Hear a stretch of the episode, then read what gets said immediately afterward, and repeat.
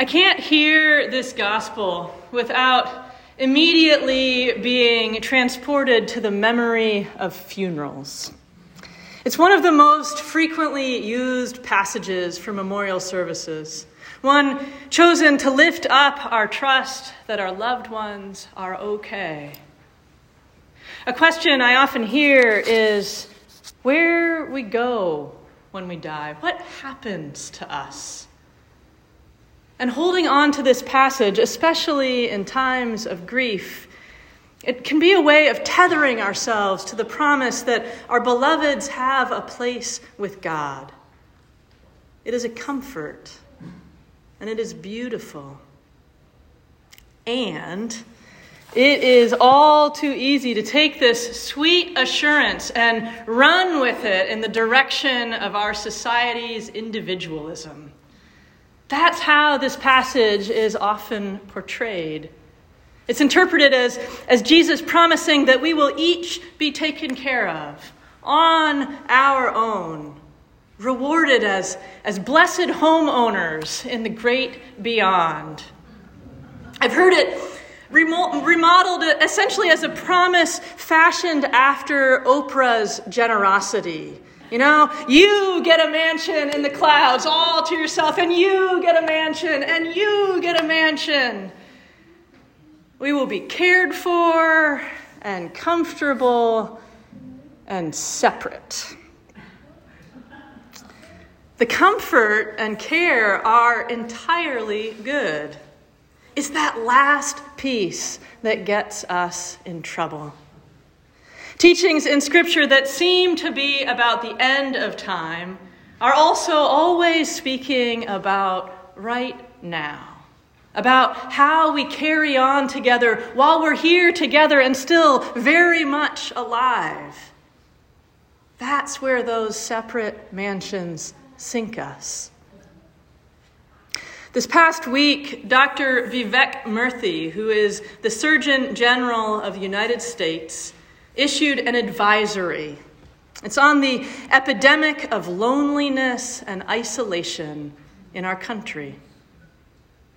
These advisories are issued in response to serious public health threats. And for the first time, the Surgeon General is highlighting how the lack of social connection is just that it is a danger to our health. He explains how his research and other sweeping studies all reveal that more than half of Americans are lonely. Perhaps more striking is the fact that these numbers were true before COVID. Our collective loneliness predates the lockdown. That time of sheltering in place only exacerbated the problem. Dr. Murthy writes about the extensive ways that disconnection and isolation harm physical and mental health. It impacts cardiovascular health and the likeliness of diabetes and stroke. It uh, raises the impact of infectious diseases. Lacking social connection, he says, carries more risk than smoking nearly a pack of cigarettes a day. And this widespread loneliness also compromises our collective well being as a society. It raises the likelihood of violence, it makes it harder for communities to be resilient and survive, let alone thrive.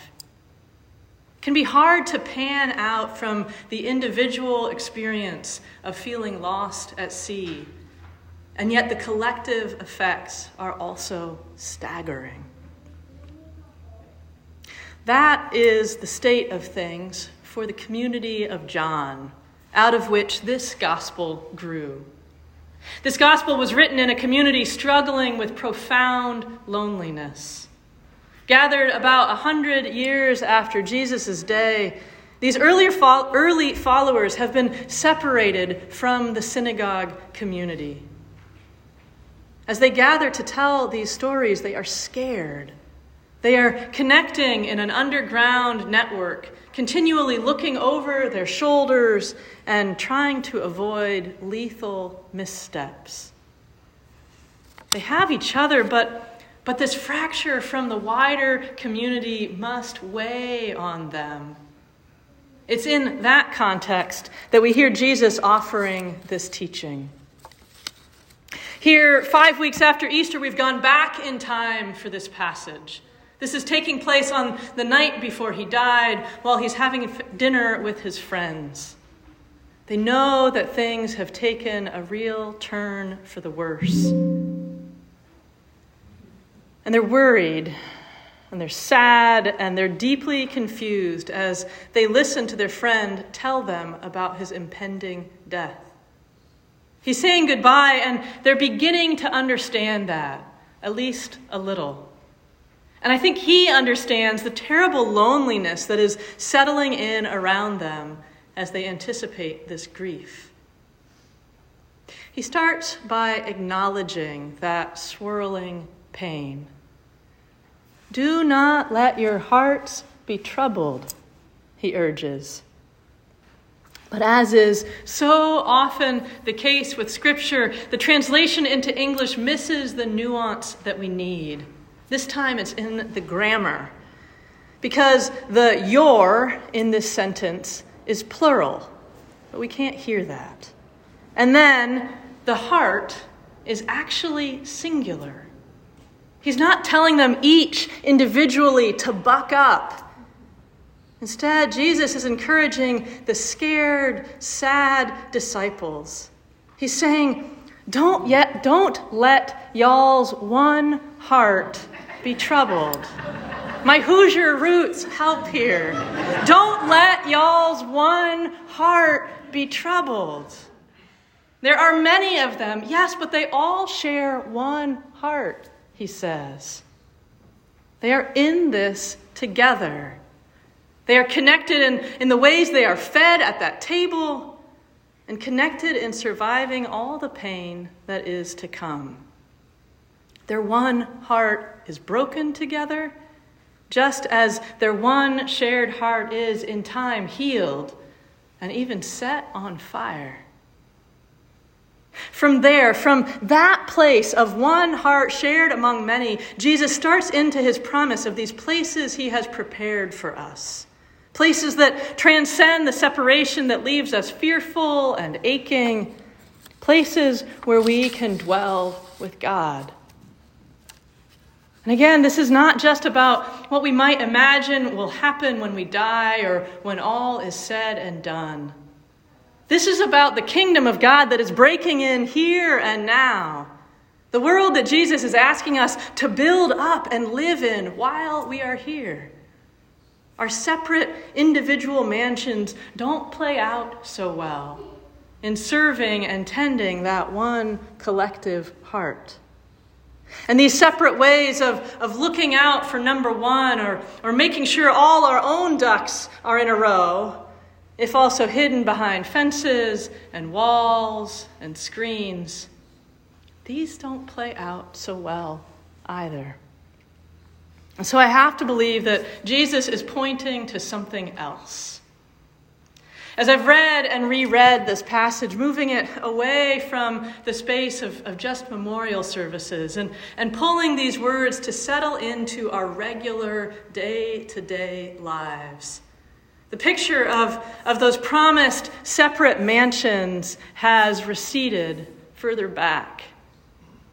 And in its place, a different image has come to mind that of an old boarding house. The front stoop creaks, and the porch is lined with pots of flowers and herbs that people are learning to grow. The walls inside are painted bright colors, none of which really match. And all along the long hallways are bedroom doors that, that don't quite shut properly. Even when you are in your own room, you can hear your neighbors talking through the thin walls. And so, for better or worse, you share in their joy and their pain. The smell of whatever is cooking wafts freely through the old boarding house. The bright kitchen is communal, and the endless dining room table is accompanied by sturdy benches on either side, so long that people have to collaborate before they can sit down or get up again.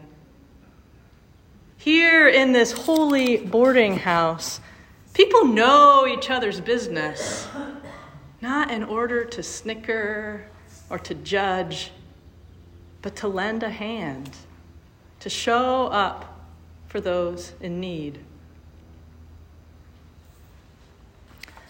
I want to propose that we, as a church, are that boarding house. The doors creak. We are forever going after cobwebs and weeds and dry rot. We just found more. There's all kinds of stuff, all kinds of stuff up in the attic. Not the, the owl is just, just the beginning there. And I recognize that it's possible you wouldn't have chosen everyone here to be your housemate. Maybe. And yet, this is what we are. This is who and how we are. A church home, a household of God, a place for all of us to come and dwell. It is a place where there is ample room for everyone of every kind. And so, if this is who we are and how we are, the call then comes for us to remember this truth and live like that. To notice what is happening in each other's lives and then respond. To offer tenderness and care and delight and adventure, all of it. Whether we are brand new here or have been here for decades, we are invited to get brave and reach. To make the extra effort of stepping out of our rooms, our individual spaces, to find each other and ask real questions, to share our stories, to build up this shared heart in this shared home.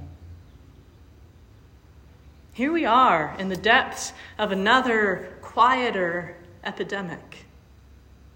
We need each other desperately. The Surgeon General is on point in his call for us to reach for each other.